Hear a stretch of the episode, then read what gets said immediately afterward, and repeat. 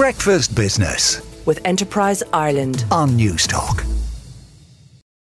The budget is in exactly four weeks from today, and given the soaring cost of energy, it could prove to be just as monumental as the emergency budgets and support packages announced at the start of lockdowns in 2020. Just as households will need support, so will small companies and even large ones who face a doubling and tripling of their energy costs almost overnight. So, what should we expect? Over the next few weeks, we'll hear perspectives from small and large companies, and we're going to start with the employers' lobby group, IBEC.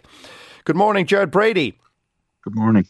Gerard is the chief economist at IBEC. Gerard, the economy was booming for mid-sized and larger companies at the start of this year. How would you describe things now for Irish larger companies? I, I think, um, excuse me, Joe. I, I think um, it's fair to say that uh, for for most companies now, they're looking at the winter ahead with trepidation. Um, particularly, we've seen energy costs, both in terms of gas and electricity, um, more than than four or five times higher than what we would have experienced in the normal year for most of our members now. Even those who had who had an option to fix or fixed uh, at lower prices maybe last winter are now running out of those contracts and facing into 2023 with as i said four or five times energy costs. So we, we've talked to small shops facing energy bills going from 50,000 euro a year to closer to 150 200,000 euro a year. And we've talked to large energy companies who are facing bills uh, increases in bills in the tens of millions. So we're looking at really significant challenges on the energy front. And at the same time, lots of challenges domestically too, in terms of lots of new labour market changes coming from government that are going to add cost particularly probably for the SME sector rather than for larger businesses. Um, and all of those challenges together mean that we're saying in our in our budget submission this week uh, that look, the government's plan to run a surplus is the right one for now. But should things continue to deteriorate as they have in the last six or eight weeks on the energy front, um, they may need to give up that target and do a lot more over the winter period, both for households and business in terms of direct support, because things could get could get quite hairy in terms of an energy affordability crisis. I mentioned in the papers, Gerard, that you feel that some companies might have to shut down permanently or at least parts of their business due to this energy cost. I mean, there will be some people that are saying you're a bit of a Cassandra on this. I suppose if you look at the, the wholesale energy markets, um, and, and that's the price that companies pay, they, they pay the wholesale price for the most part. Um, in a normal year, you'd be paying 50 pence a therm for, for gas, and electricity has moved by similar numbers. That went up to 250 pence a therm in June. It's now this morning as we speak at 875 pence. So it's gone from 50 to 875 over the course of the last year or so.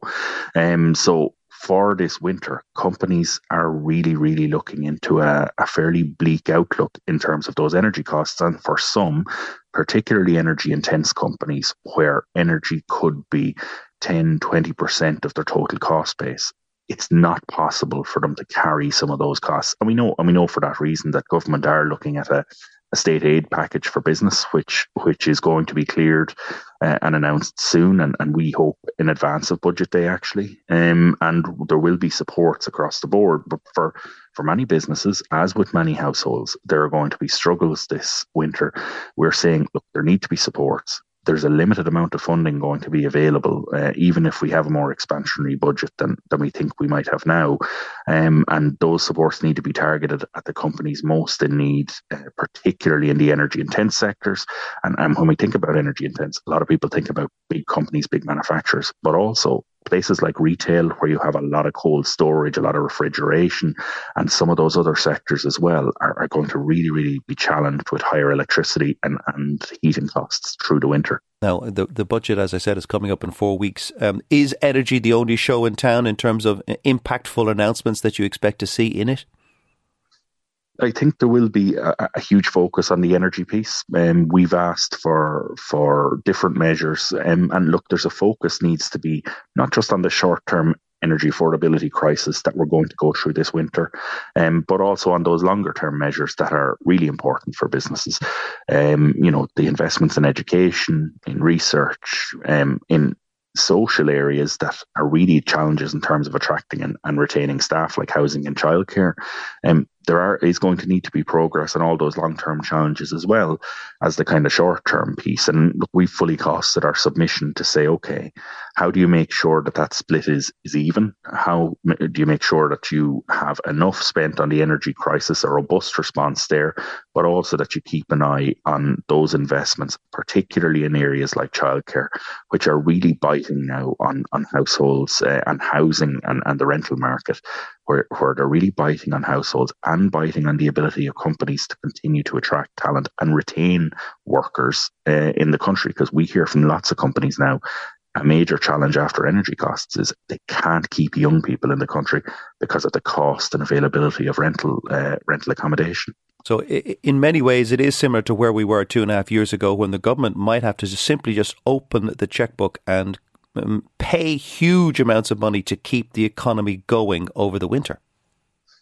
I don't think we're back to, to COVID levels. You know, we, we talked about 30 billion over over three years during COVID, which obviously um, which obviously was an enormous amount of money to, to, for the government to, to be engaged in. But the plan is for the government to go back to, to running a surplus this year. We've been lucky because mainly because of corporate tax, actually, and, and partly because of income tax and VAT bouncing back too. But but that corporate tax number has led to the government having more money than they expected, um, much more money than they expected, and therefore a plan to run a surplus if you listen to, to Jackson Hole over the weekend, which is where all the global central bankers gather in Wyoming to discuss um, to discuss the future of, of global interest rates, they're talking about big hikes in interest rates globally now, which will slow the global economy. Indeed. And if uh, that's the case, we, we may need to see more expansionary fiscal policy over the over the winter period. And we will be, we'll be talking about the ramifications of Jackson Hole uh, with Lee Evans uh, in the markets. Gerard, thank you very much for joining us. That's Gerard Brady, the Chief Economist and Head of National Policy with IBEX. Breakfast Business